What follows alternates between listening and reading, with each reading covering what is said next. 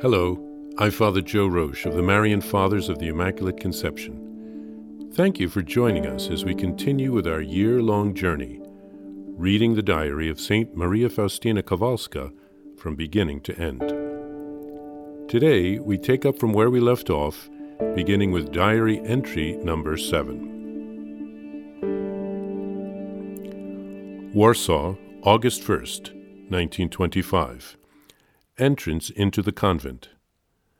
From the age of seven, I experienced the definite call of God, the grace of a vocation to the religious life. It was in the seventh year of my life that, for the first time, I heard God's voice in my soul. That is, an invitation to a more perfect life. But I was not always obedient to the call of grace. I came across no one who would have explained these things to me. The eighteenth year of my life, an earnest appeal to my parents for permission to enter the convent. My parents' flat refusal. After this refusal, I turned myself over to the vain things of life, paying no attention to the call of grace. Although my soul found no satisfaction in any of these things, the incessant call of grace caused me much anguish. I tried, however, to stifle it with amusements. Interiorly, I shunned God, turning with all my heart to creatures. However, God's grace won out in my soul. Once I was at a dance, probably at Łódź, with one of my sisters. While everybody was having a good time, my soul was experiencing deep torments. As I began to dance, I suddenly saw Jesus at my side. Jesus, racked with pain, stripped of his clothing, all covered with wounds, who spoke these words to me How long shall I put up with you, and how long will you keep putting me off? At that moment, the charming music stopped, and the company I was with vanished from my sight, and there remained Jesus and I. I took a seat by my dear sister, pretending to have a headache in order to cover up what took place in my soul.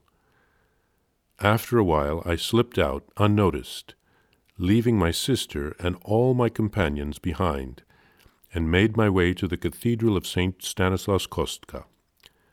It was almost twilight. There were only a few people in the cathedral. Paying no attention to what was happening around me, I fell prostrate before the Blessed Sacrament and begged the Lord to be good enough to give me to understand what I should do next. Then I heard these words Go at once to Warsaw. You will enter a convent there.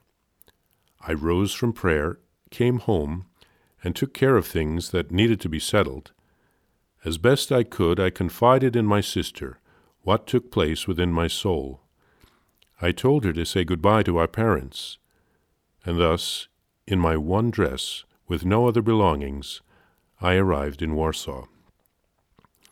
When I got off the train and saw that all were going their separate ways, I was overcome with fear. What am I to do? To whom should I turn, as I know no one? So I said to the Mother of God, Mary, lead me, guide me. Immediately I heard these words within me, telling me to leave the town and go to a certain nearby village, where I would find a safe lodging for the night.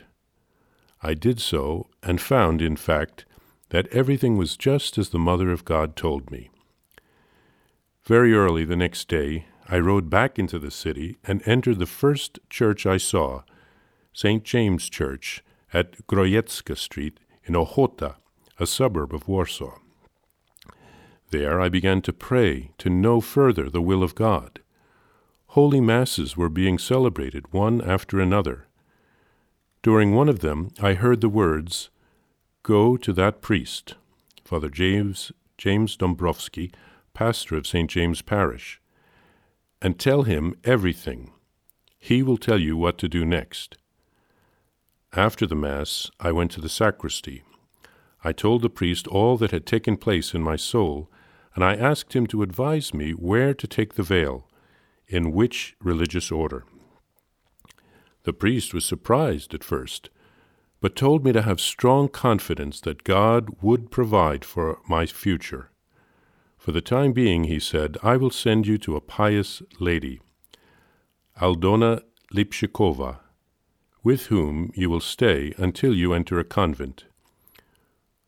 When I called on this lady, she received me very kindly. During the time I stayed with her, I was looking for a convent, but at whatever convent door I knocked, I was turned away. Sorrow gripped my heart, and I said to the Lord Jesus, Help me. Don't leave me alone. At last, I knocked on our door. Jesus had found the way to lead St. Faustina to the door of the convent that he wanted her to enter.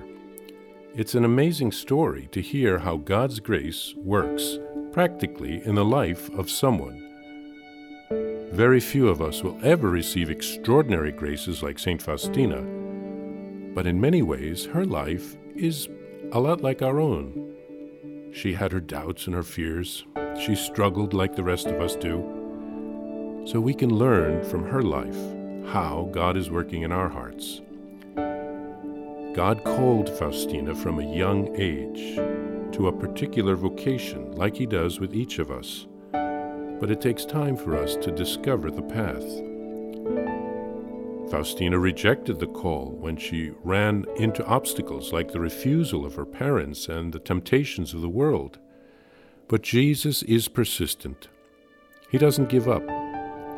So then we can see how Jesus will find a way of communicating His will to us if we open our hearts to Him.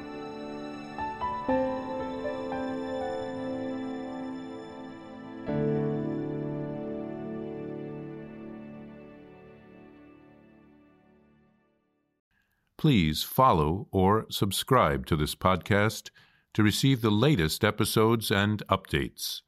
If you have enjoyed this podcast, I invite you to leave a review. Reviews greatly improve our podcast ranking and will help other people throughout the world find St. Faustina's diary in a year. Remember, Jesus promised St. Faustina in diary number 1075 souls who spread the honor of divine mercy are protected by God like an infant by a gentle mother. Please help us spread the message of divine mercy. Thank you, and God bless you. Visit shopmercy.org to order your copy of Divine Mercy in My Soul, the diary of St. Maria Faustina Kowalska. It's available in print in English, Spanish, and Polish, and in English as an e-book, available now on shopmercy.org. Are you enjoying this podcast? I invite you to listen to more shows brought to you by the Marian Fathers of the Immaculate Conception. Join us daily for enriching spiritual content, which will help you on your journey with Jesus Christ. Simply visit DivineMercyPlus.org for a complete list of our shows. That's DivineMercyPlus.org.